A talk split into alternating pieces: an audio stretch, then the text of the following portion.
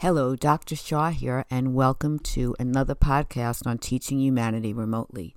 Today, I feel I need to take a social stand on justice, really, about what's happening in our education system. I believe that parents are the first line of teachers to their children. We teach our children directly based on what we're modeling with intention, and we teach our children indirectly based on what we're modeling without having the intention of wanting to teach those things. Our children see what we value, and what we value, they start to value, and they have a belief system based on our belief system. Now, I certainly think that it is necessary for children to be exposed to real life situations, some that can be very challenging, such as, let's say, the death of a pet, or the death of someone else in the family, or divorce, which could all be challenging. But if something is happening in the family and it is not shared with the children, and it's swept under the rug, kind of, then children may not have the voice or the language or the ability to articulate what's going on, but there's an impact. So for me as a teacher, my philosophy, and as a parent, and as a human being, is that difficult, mature themes can be shared as long as they are shared in a developmentally appropriate way.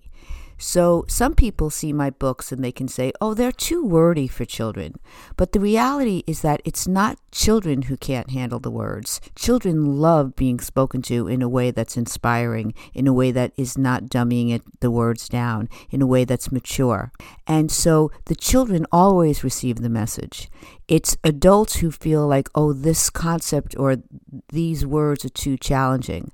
And in a way, the adults' thinking, the adults' belief system can get in the way of having real conversations with children. I have my first granddaughter who inspired me to write all the books on social emotional learning.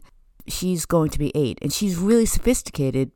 What came first, the chicken or the egg, I don't know, but she can really talk about these issues that we discussed at the very beginning, such as how to show up to a bully, how to deal with the death of a pet, how to be responsible, and that something like time out is really time in to be reflective. She can handle all of those discussions and she is eager to have them and it makes her a model amongst her peers and it makes her really enjoyable to talk to and it's not as if by speaking with her, she is in any way harmed because when I speak with her, I speak with her in a developmentally appropriate way. And I think that's really the key.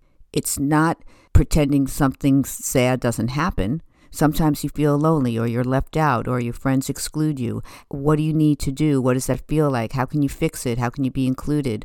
What is the difference between tolerance and acceptance? And, you know, all those really important social skills that we want our children to have have to be discussed. So I don't feel like every single thing has to be discussed with children. There was a time when I was a teacher and there were threatening letters and to the school about somebody wanting to kill the staff and the children. And I was very close with the parents of the children that I taught in my class. And certain parents didn't say anything, and certain parents, I think, said too much. And it's complicated because when you're in a community, if you want to keep your child safe and full of wonder and not know more than they have to know, how do you balance that when you know that other children are going to know so much? It's complicated, you know, and I didn't really have any judgment. I just shared what I thought was appropriate and didn't create an environment where, you know, they wouldn't be afraid. So I said something to the effect like, you know that it's our job when you're here at school to keep you safe. And the grown ups are all committed to keeping you as safe as possible. And so you don't have to worry about that. So it's sort of explained just enough and it was honest. And the reason I'm bringing this all up is because I think what's going on in our educational system today is really frightening. I think if we don't like our history, if we don't like the fact that millions of Jews were killed in the Holocaust, we don't like that we enslaved black people and took their humanity away from them, to not educate our future children regarding what we did in the past does not help us to learn to not repeat the past that was not acceptable. To deny the past doesn't help us learn from it. We learn from our mistakes and we make the future as right as it can be. And so, in that way, I feel like parents shouldn't be afraid of the truth of our past. And this is like a time where I'm really taking a stand. If you are teaching your children your value system and what you believe is right, then you should allow your child to be exposed to the truth of the past, and then you and your child could have a discussion of what you want your child to learn from the past. But to say that the past should not be taught or that it didn't really happen, I think is such a mistake for the past, so disrespectful to what happened, and so disrespectful to our present and our future. And I just think it's a real mistake. And I bring this up because of what's going on in Florida with the governor. There is a class, it has been approved. It is about black history and the history that took place in the past. It is a high school class where high school students could get college credit, which is cost effective for families and educationally sound.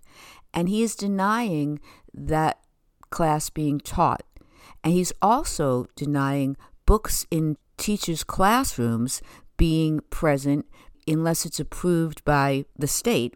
And if a teacher has a book that is not approved by the state, they could actually be criminally prosecuted. And I just feel that there are certain books that I think are not appropriate for children to read. I do. I think that is that's absolutely true. But those books are not every single black history book. Those books are not every single war on the Nazi war. They're not like that. There are individual books that may not be appropriate, and I do think that there's a place where parents can voice those concerns. But it's not about changing history or not educating our young adults about history. So I also think that there's a time and a place. In other words, I don't know if a two year old or a three year old or a four year old needs to hear about what happened in World War One or World War Two, or about slavery. But I feel like when there is a school curriculum that says this is what we're teaching during Black History Month, we're teaching that there were a race of people that we disenfranchised, and we want to make sure that we don't do that anymore. We want to make sure that, that we can be better than that, that we're not going to be judged because we look different or we act differently. It's very, very important. And I want to say that it's not to eliminate parental choice. Parents have all the choice because they are the first liners in their children's education. Just hearing our history objectively is the lessons that we need to learn for our present and for our future. And I just really needed to share that because I think it's so very important. We learn from our mistakes. It's not about guilt, it's not about punishing ourselves. It's about saying, you know, I don't like that that happened and I can do better. If every single I felt that there was injustice and each I could do better, there'd be a whole community that's doing better and there'd be a whole world that's doing better. And that's what I really want to share. Parents still can have a choice and they could also be pained by our history, but that doesn't mean that at a certain point when it's developmentally appropriate that our children shouldn't hear it. Please feel free to visit me at learnwithmeremotely.com and also please feel free to visit Dr. Shaw's paperback authors page on Amazon. Until next time, enjoy having frank educational conversations with your children about our true objective history. And let's learn from that and make a better present and a best future. Be well.